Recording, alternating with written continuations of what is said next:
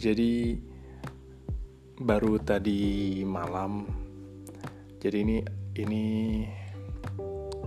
gue merekam ini di hari Sabtu pagi.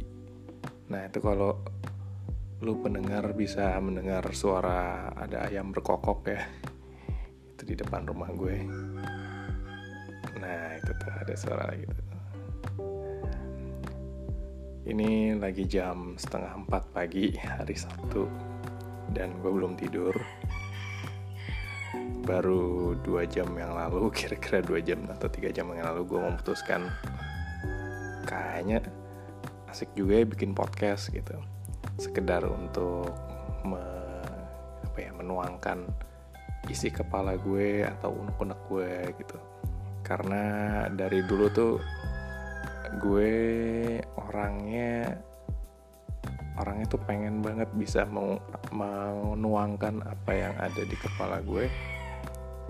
Tapi gue tidak pandai menulis gitu.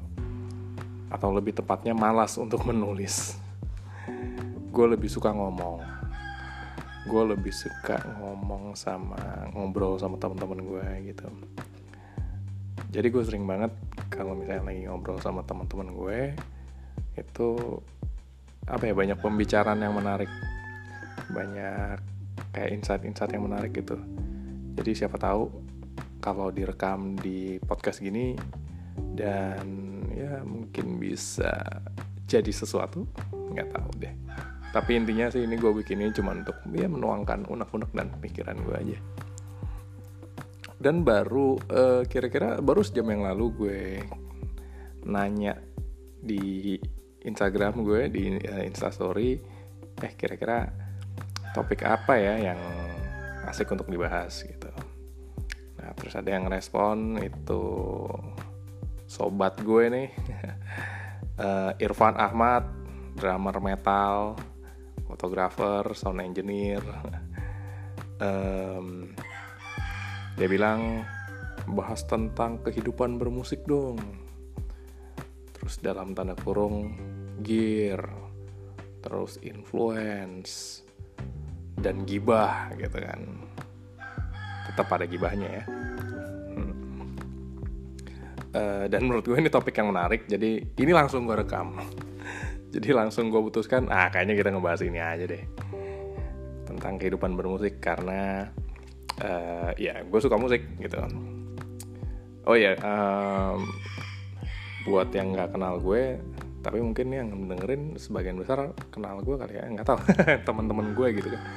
Tapi buat yang nggak kenal gue gue sehari-hari beraktivitas uh, sebagai anak band ya lah anak band. Uh, bermusik. Dan gue juga mengajar mengajar gitar.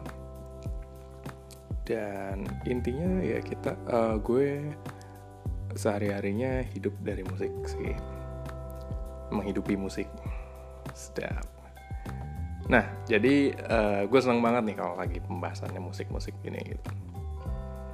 Uh, di keluarga gue tuh nggak ada yang lucunya ya di keluarga gue tuh nggak ada yang apa ya yang kayak leaning atau kayak kayak minat ke arah musik gitu bahkan pendengar musik itu uh, juga kalau gue inget-inget jarang ya nggak ada malah gitu yang semacam avid music listener tuh nggak ada. Mungkin cuman gue gitu mungkin gue salah tapi seingat gue di antara sepupu-sepupu gue bahkan bokap nyokap gue nggak ada um, ya mereka pendengar musik casual listener aja gitu. Tapi nggak nggak hobi datang ke gigs misalnya atau ngefans sama grup musik tertentu atau penyanyi tertentu gitu. Um, ya sukanya yang musik yang ada aja gitu. Sedangkan kalau gue um, dari kecil itu gue semacam apa ya memiliki ketertarikan khusus gitu terhadap musik.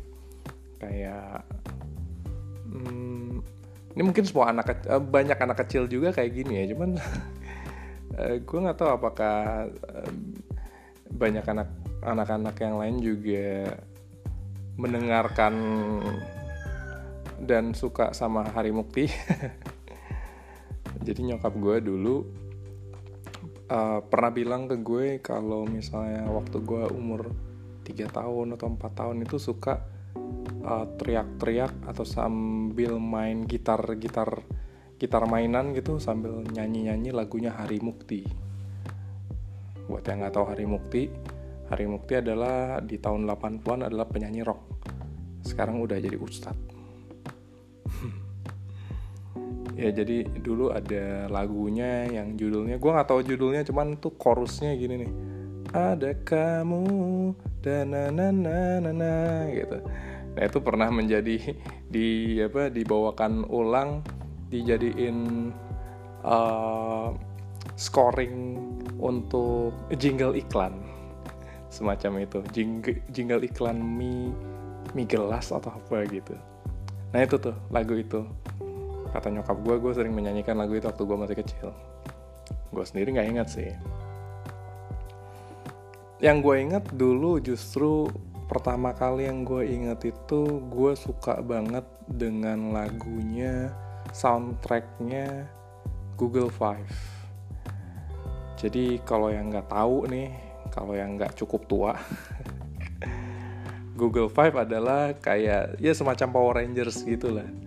Tapi itu di tahun akhir 80-an awal 90-an gitu 90 91 uh, itu dulu cukup terkenal jadi gue inget banget gue suka nonton Google Five melalui video video Betamax namanya. Dan itu soundtracknya gue suka. Dan di sini pernah beredar kaset yang uh, khusus uh, isinya soundtrack soundtracknya Google Five. Gitu. Dan itu gue inget gue sambil mendengarkan kaset gue nyetel kaset di stereo gitu ya di mini kompo sambil gue keliling rumah loncat-loncat gitu. Naik ke atas kursi gitu. Sambil seolah-olah gue membayangkan gue jadi jadi Google Five nya jadi uh, jadi Rangersnya gitu. Uh, eh, gue suka banget sih. Gue inget lagunya gimana intronya tuh kayak nah gitu pokoknya. Terus selain Google Five juga suka soundtracknya uh, dulu apa ya? Batman atau ya Batman lah. Pokoknya intinya sih soundtrack soundtrack superhero lah. Intinya tontonan yang kita sukai ketika kita masih kecil. Itu soundtracknya kan keren-keren tuh.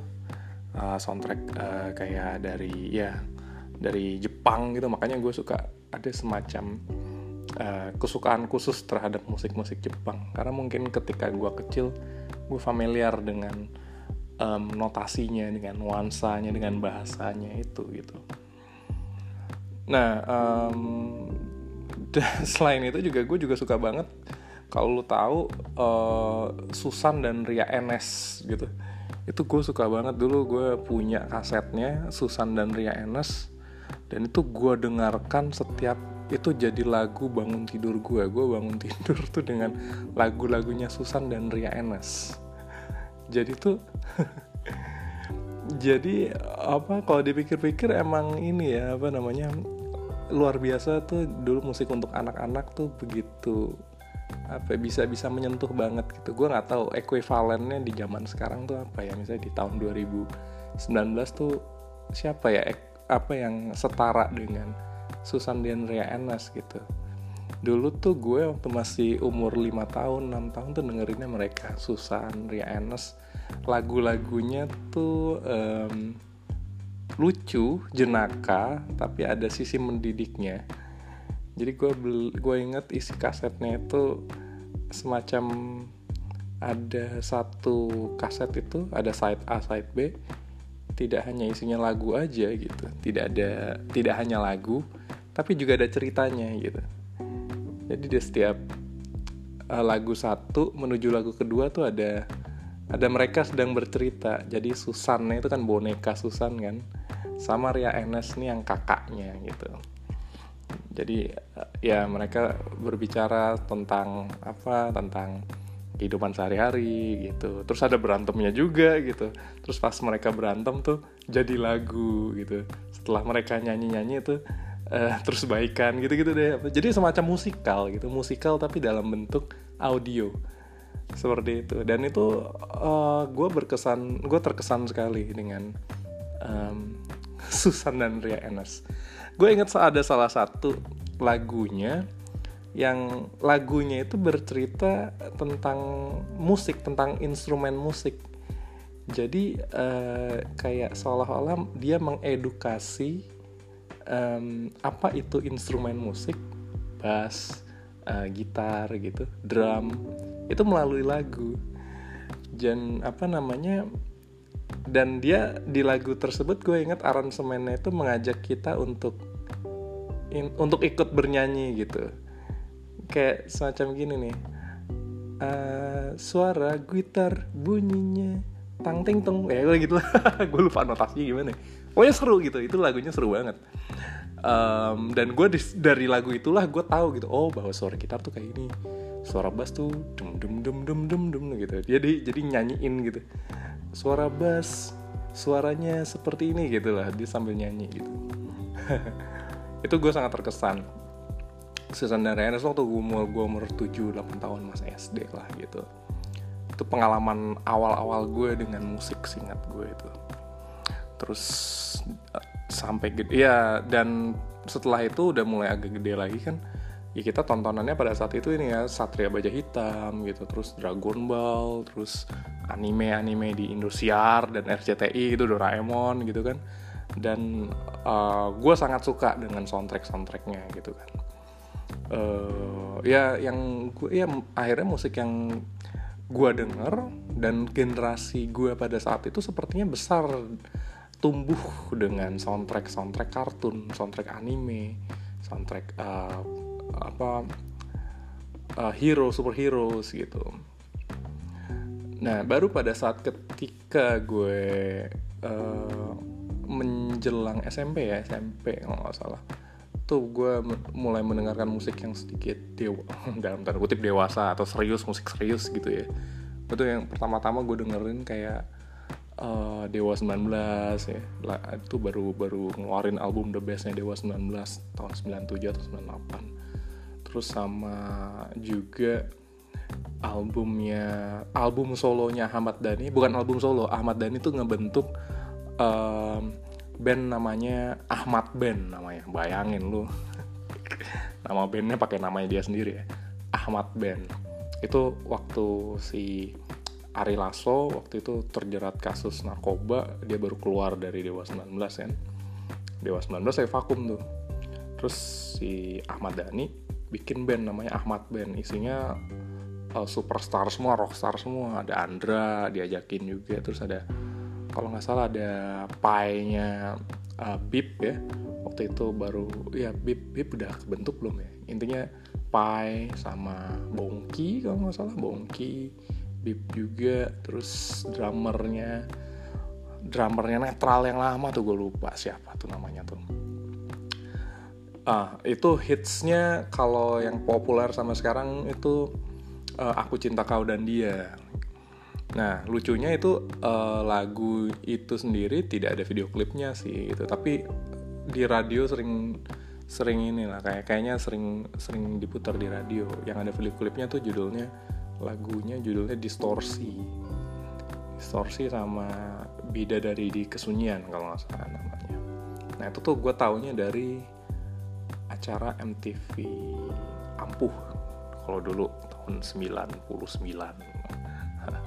ada acara namanya MTV Ampuh. Terus membawa VJ-nya VJ MTV-nya tuh uh, Sarah Sehan. Nah dari situ gue tahu tuh musik. Kalau sekarang kan uh, orang biasanya tahu musik baru dari Spotify ya dari Spotify dari YouTube gitu. Kalau dulu tahun 90-an late 90s lah gitu gue oh, selalu pantengin tuh tiap sore MTV Ampuh gitu tanggal lagu kan. Wah yang jadi juara satu siapa nih gitu. Nah itu yang salah satu berkesan buat gue tuh Ahmad Ben itu tuh Ahmad Ben. Terus Padi Sialon Seven gitu standar lah pada saat itu. Padi ya, musik-musik band. Nah itu ah, gue uh, Ahmad Ben Dewa gitu gue suka banget musik Indonesia. Oh Best Jam. Satu lagi Best Jam. Dulu ada gila tuh. Adon ya. Suaranya tinggi banget. Salah satu penyanyi eh, laki-laki uh, di Indonesia yang punya suara super melengking super tinggi ya. Adon sama Sigit Best Jam tuh. Dulu ada judul single pertama judulnya Bermimpi. Wih gila. Masa si Adonnya masih SMA apa gitu? Masih sekolah gitu? Masih bocah banget nah itu gue suka tuh. Gue gue beli kasetnya satu album gue suka. Ya especially gue suka yang bermimpi. Setelah beberapa tahun kemudian tuh Best Jam akhirnya meledaknya uh, hitsnya aku bukan pujangga yoi.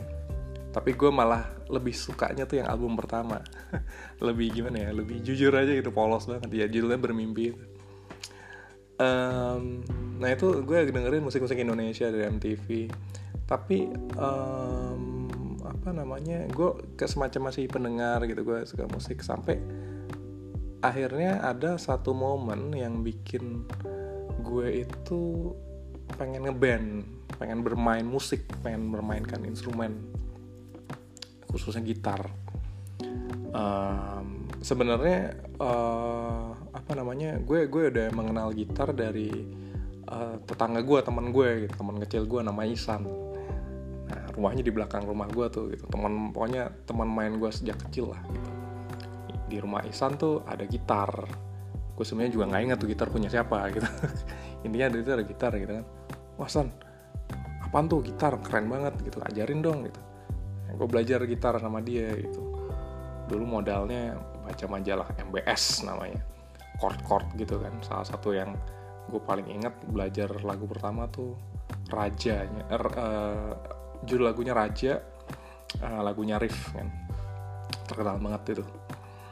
Uh, ya main genjreng-genjreng aja gitu kan kayak wah seru nih gitu. Biasa kan anak waktu itu gue masih S, uh, eh, SD baru lulus SD kayak pengen mencoba hal baru. Wah seru ya main gitar bisa genjreng-genjreng gitu kan. Tapi ya main-main gitu aja genjreng-genjreng kayak iseng aja gitu kan. Sampai akhirnya gue melihat video klipnya Guns N' Roses. Itu Welcome to the Jungle, Welcome to the Jungle. Nah itu salah satu momen yang mengubah hidup gue sih kalau ya mau agak sedikit gue apa gue bikin romantis gitu ya ceritanya. Itu momen yang sedikit mengubah hidup gue. Video klip Welcome to the Jungle. Itu gimana ya pada saat itu gue umur 13-14 tahun mendengar lagu yang lagu rock pertama kali yang kayak menggugah banget gitu kayak wah gila ini keren banget. Kayak apa ya ada energi yang kayak lu ingin ngamuk-ngamuk gitu kan lu pengen apa ya teriak-teriak lu marah lu apa ya semacam hawa nafsu lu itu ter, tercurahkan di lagu tersebut gitu dan itu gue apa ya gue tergila-gila sih pada waktu itu sama Guns N' Roses khususnya sama Slash gitu.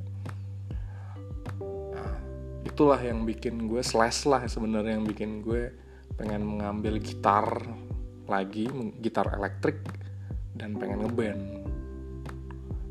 Guns N' Roses slash Welcome to the Jungle.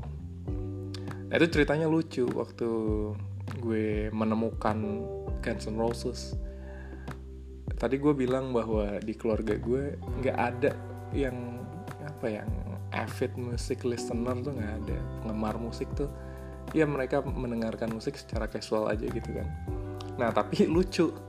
Bokap gue dulu suka beli VCD VCD bajakan gitu kan yang beli di kayak kaki lima kaki lima gitu. Uh, apa VCD VCD um, band-band uh, klasik rock gitu. Ada Van Halen ada Queen ada Bee Gees gitu gitulah dan tapi dia nggak pernah nonton. Nggak pernah disetel. Kocaknya. Gue juga nggak tahu kenapa dibeli gitu. Lucu juga sih dan itu ada di rak VCD di ya di inilah di tengah gue iseng kan buka-buka apa aneh gitu. Nah yang paling gue itu tuh ya itu tadi VCD-nya Guns N' Roses isinya kumpulan uh, video klipnya Guns N' Roses. Gue setel kan nah video klip pertama ya Welcome to the Jungle itu gitu yang menampar gue bas gitu. Anjir musik bisa agresif gini ya. Bisa apa ya bisa galak bisa keren kayak gini gitu gue pengen bisa keren kayak gitu bisa kayak slash gitu kan. Ya udahlah gue um, ngeband gitu pengen ngeband kan. Kebetulan uh, Isan gitu kan teman gue yang tadi yang udah bisa main gitar duluan gitu. Nah gue bisa lah dikit-dikit setelah belajar sama dia. Kemudian gue diajakin sama anak kompleks setempat gitu. Uh, untuk uh, oh gue nggak diajakin. Pertama gue nebeng Isan dulu.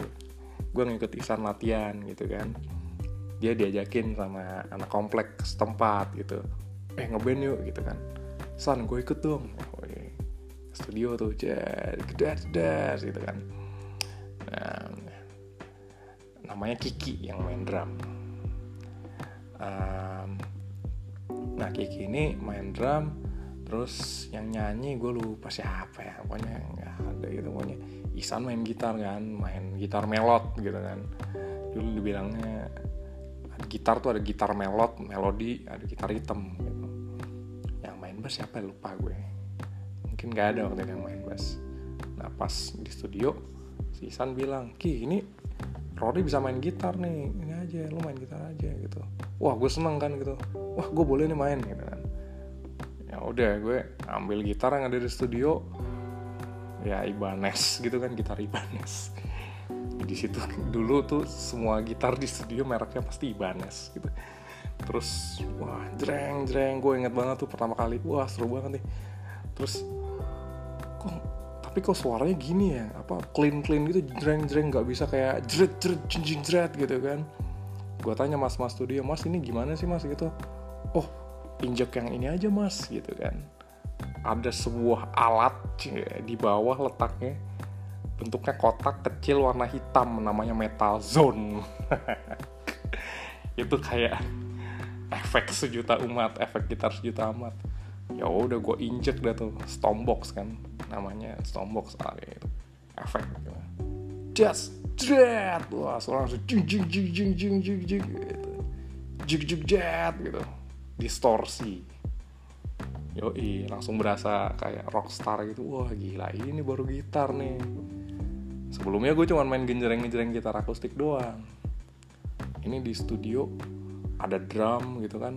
Wah terus gitarnya bisa apa ya bisa bisa kenceng gitu kan. Ada distorsinya. Wah seru banget. Wah sensasinya tuh gimana gitu ya. Dret dret dret gitu ngeband lah gue gitu nggak berapa lama. Tapi waktu itu karena Isan katakanlah lebih jago gitu kan dia yang main melodnya gue main ritmenya ya udahlah itu pertama kali gue ngeband itu umur gue sekitar 13 tahun kalau nggak salah. 13 tahun ya 13 sama 14 tahun gitulah gue SMP kelas 1 kelas 2 nah um, uh, ya dulu gitu gue ngebawainnya lagu apa ya? Nah tapi gue nggak nggak langsung ngebawain kayak Guns N' Roses walaupun gue ngefans banget kayak Guns N' sama Guns N' Roses gitu karena susah kan. Ibaratnya main bisa main kayak slash tuh susah gitu jadi nggak sanggup gue main kayak Welcome to the Jungle gitu Sweet Child Oman gue belum bisa. Uh, Paradise City gitu gue masih belum bisa karena susah lagunya. Dan akhirnya um, gue tuh mainnya lagu-lagu kayak Green Day gitu kan. Terus Padi waktu itu uh, Seven baru booming album pertama Padi juga baru booming album pertama. Terus apa lagi Gigi gitu kan. Tahun 98 tuh Gigi lagi apa bass basisnya baru ganti jadi opet gitu. Uh, terus apa lagi musik-musik Indonesia kebanyakan karena gue belum sanggup mainin Guns N' Roses. Sebenarnya susah juga sih mainin lagu-lagu Indonesia gitu kan cuman at least melodinya tuh nggak se nggak serumit slash lah gitu. Genjreng-genjrengnya masih bisa lah gitu. Oh ya riff lah riff raja gitu dimainin kan. Nah, pokoknya musik-musik yang anak band pada saat itu lah semuanya kayak gitu semua tuh musik-musik pop rock lah alternatif gitu. Um, ya Green Day Radiohead sih enggak dulu. Gue tuh Radiohead cuma denger Creep doang. Apalagi ya Offspring terus waktu itu lagi nge-booming ska juga Jun Fang Ganfu Tip X gitu. Mainin juga tuh. Um, ya akhirnya gue masuk SMP um, gue ini gue ngebentuk band gue sendiri sama teman-teman SMP gue gitu. Kalau tadi gue ngeband sama eh, anak-anak komplek di rumah gue kan. Um, nah sekarang gue bikin band gue sendiri gitu gue yang mulai. Itu sama teman-teman sekelas gue aja tuh. Ingat gue sama Ringga sama Fabian sama Gilang. Berempat gitu ya. Nama bandnya Feedback yo jadi kalau nama band zaman dulu tuh um, namanya gitu cuman satu gitu simple gitu. Apa ya makanya nama-nama band zaman dulu kan gigi coklat padi gitu loh simple banget. Cuma satu kata bus gitu. Gue nama band gue dulu feedback gitu. pasti ada puluhan band lainnya juga yang namanya sama sih gue yakin. Ya udahlah feedback. Um, kita latihan di daerah Ciledug tuh itu di daerah pertukangan. Uh, rajin cukup rajin latihan tiap minggu kita pasti latihan gitu kan. Tapi nggak pernah manggung. Uh, selama berapa bulan tuh nggak manggung. Baru akhirnya kesempatan manggung tuh pas apa ya ada ada acaranya RSPAD terus ada pentas gitu. Terus kebetulan uh, nyokapnya temen gue itu dokter di sana gitu. Dan main aja gitu kan. Ya udah kita main. Lagu pertama yang kita main. Jadi lagu pertama yang gue main di pang di atas panggung tuh lagunya Padi seperti kekasihku yoi. Uh, oh ya satu lagi bandmates gue waktu itu ada namanya Taufan. Dia yang main gitar sama nyanyi.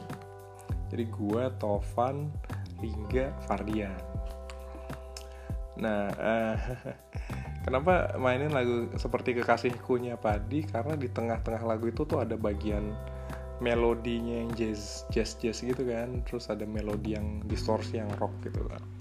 Nah gue tertantang tuh wah gue harus bisa mainin ini. Ya udah gue kulik mati tuh ah gitu kan gue kulik. Nah waktu itu gue belum punya gitar. Gue cuma punya gitar gitar akustik di rumah. Nah pas di atas panggung pakai gitar elektrik dong.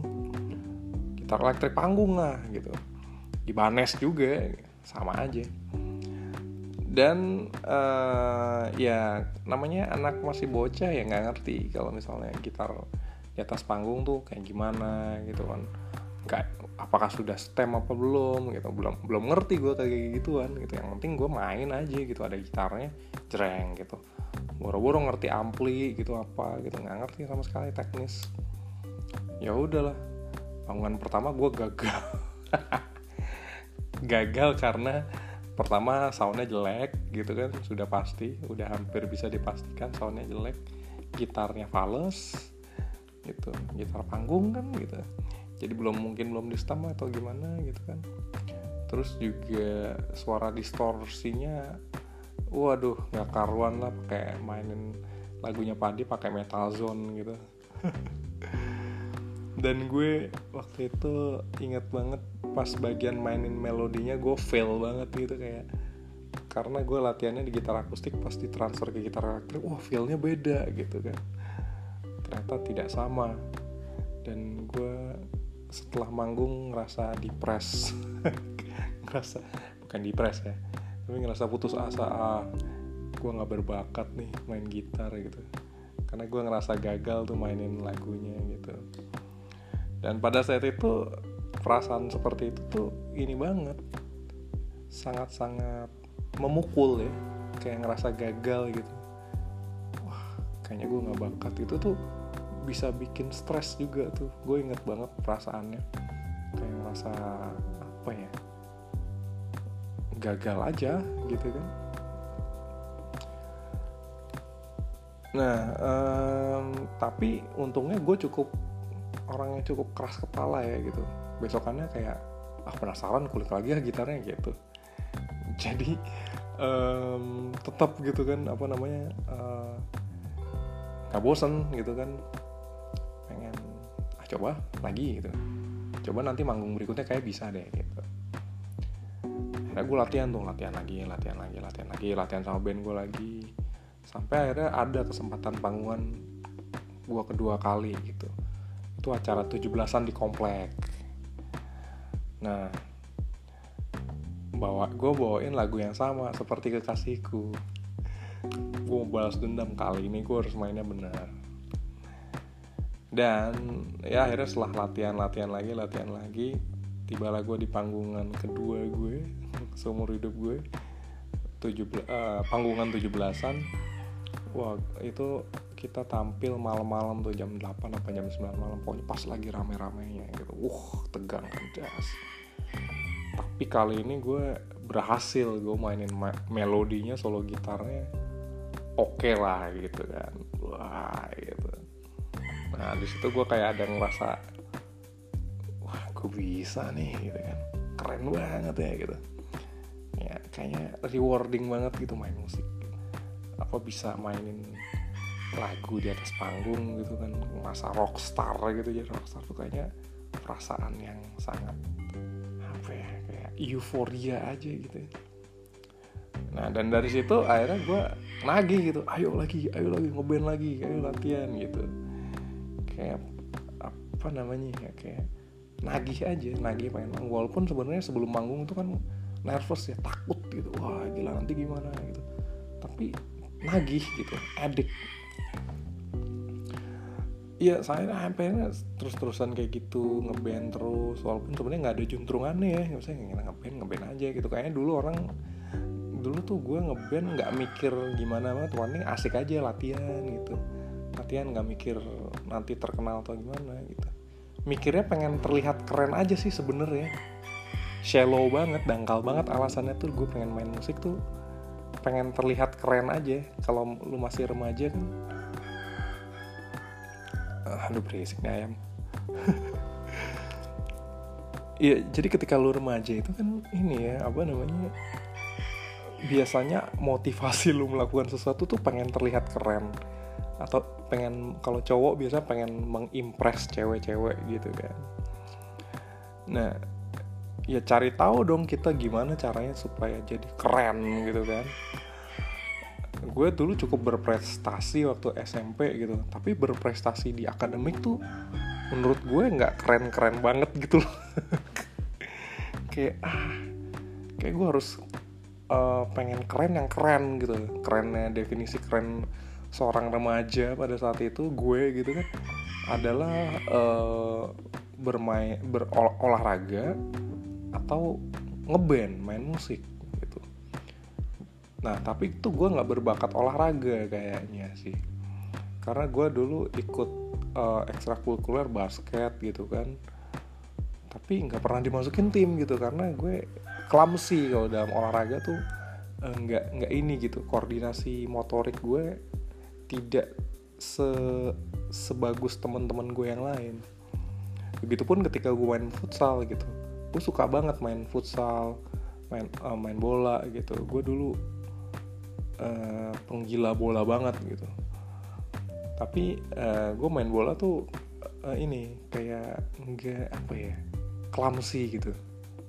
Bego aja padahal suka gitu pengen wah pengen bisa keren gitu kan main bola gitu pengen jadi kayak Ronaldo dulu Fieri dulu Christian Fieri gue internisti by the way cuy. Nah tapi uh, gue lebih menemukan gue bisa merasa apa ya bisa gitu pas main gitar gitu. Karena pada saat itu di kalangan teman-teman gue yang bisa main gitar itu tidak banyak. Nah salah satunya gue yang bisa main gitar gitu. Jadi gue ngerasa kayak wah gue nih uh, ininya nih lo mungkin jago main bola tapi gue bisa main gitar yoi. Dan mungkin perasaan itu ya yang terus dibawa sampai akhirnya gue bermusik terus gitu. Perasaan bahwa wah gue ini uh, yang bisa main gitar. Walaupun sebenarnya kalau gue sekarang gue pikir-pikir gue evaluasi ke diri gue sendiri gue sebenarnya juga bukan gitaris yang bagus-bagus banget gitu gitu. Gue nggak ngerasa gue jago atau gimana gitu. Bahkan gue secara teknik ngerasa masih kurang banget gitu kan. Dia katakanlah di kalangan di, dibandingkan teman-teman gue yang lain gitu. Gue akuin gue teknik gue uh, banyak banget kekurangannya gitu. Tapi somehow ya itu ada semacam perasaan bahwa kalau gue main gitar tuh gue keren gitu loh. Itu mungkin sampai sekarang ke bawah gitu ini bahkan kalau gue foto gitu foto di sosial media selalu pakai gitar gitu kayak hal yang nggak terpisahkan dari gue. Uh, apa namanya ya? Kayak udah selalu ada bareng gue aja gitu dari zaman gue masih remaja. Uh, dan ya akhirnya sampai sampai akhirnya apa ya? Sampai akhirnya gue sekarang tanpa gue sadarin gitu gue udah kayak lebih dari 15 tahun main gitar dan sekarang kayak gue hidup gitu dari uh, mata pencaharian gue dari musik dari gitar gitu. Nggak nyangka sih. Nggak nyangka dan somehow gue ngerasa apa ya uh, diberkatin aja. I feel blessed sih. Uh, ngerasa beruntung aja gue bisa menjalani hidup dari melakukan hal yang gue sukain. Gitu. Walaupun sebenarnya uh, dulu sepanjang perjalanan itu banyak banget kayak halangan keraguan gue dari diri gue sendiri waktu gue memutuskan untuk sebelum gue memutuskan untuk kayak gue hidup dari musik kira-kira gitu. Even sampai sekarang gue masih struggling banget gitu. Gue mungkin kalau dibandingkan teman-teman gue yang lain yang udah duluan gitu uh, berkarir sebagai musisi itu udah banyak yang dalam tanda kutip sukses gitu. Temen gue udah ada yang jadi pencipta lagunya Raisa katakanlah. Jadi session playernya uh, Raisa. Terus ada yang udah jadi apa ya jadi frontman sebuah band yang sangat um, sangat apa ya band salah satu band top di Indonesia saat ini gitu kan. Jadi dibandingkan mereka gue ya secara pencapaian belum ada apa-apanya lah gitu kan. Tapi ya gue senang ngelakuinnya aja gitu dan uh, gue senang melakukan prosesnya. Dan uh, dan gue juga bisa bilang juga telat untuk memulai gitu. Katakanlah memulai karir gue di bidang musik. Karena ya dulu ada ya ceritanya agak ini sih ya agak agak panjang juga gitu. Um, tapi mungkin ya di episode berikutnya ya eh, gue akan cerita karena ini tercatat sudah 38 menit. Cukup panjang. Takutnya nanti kalian dengerinnya bosen. Tapi kalau somehow ada yang mendengarkan sampai menit ini terima kasih sudah mendengarkan ini eh, podcast pertama gue episode pertama. Ya masih ngalor ngidul sih ya. Sih gue ya gue ngomong aja nggak di kepala gue sih. Um, mungkin nanti ceritanya gue akan lanjut ke episode berikutnya ya, tentang bagaimana gue eh, hmm, mendapatkan benturan-benturan mendapatkan halangan-halangan ketika gue mau coba untuk bermusik gitu. Karena temanya masih musik kan uh, ya gue juga nggak tahu siapa gue akan bikin episode 2 nya ya mudah-mudahan bikin ya gitu. Kalau misalnya uh, kalian masih mau mendengarkan tentunya gitu. Tapi kalaupun nggak ada pendengarnya juga mungkin gue akan tetap akan buat sebagai ya bentuk uh, ya buat ngeluarin unek-unek gue aja sih gitu. Wah gila si ayamnya berisik banget. Oke okay. wah ini udah tempat 40 menit dan sekarang sudah uh, jam sudah menunjukkan jam 4 lewat 15 menit sudah waktunya subuh. Um, dan gue juga sudah mulai mengantuk. Uh, thank you yang udah dengerin. Hmm, jangan lupa dengarkan uh, lagu single terbaru dari band gue Tokyo Light. Tetap promo ya. Uh, judulnya hantu di Spotify uh, cari aja atau search aja Tokyo Light terus slash atau uh, bukan slash uh, spasi hantu. Itu single terbaru kita. Dan um, gue juga aktivitas gue mengajar. Gue punya Instagram namanya Genjerang. Di situ gue suka bikin konten-konten seputar gitar. Dan gue juga buka kursus gitar. Shameless promotion ya nggak apa-apa kan podcast podcast gue juga. Oke kalau gitu uh, thank you yang udah mendengarkan. Semoga kita bisa bertemu di episode selanjutnya. Ciao.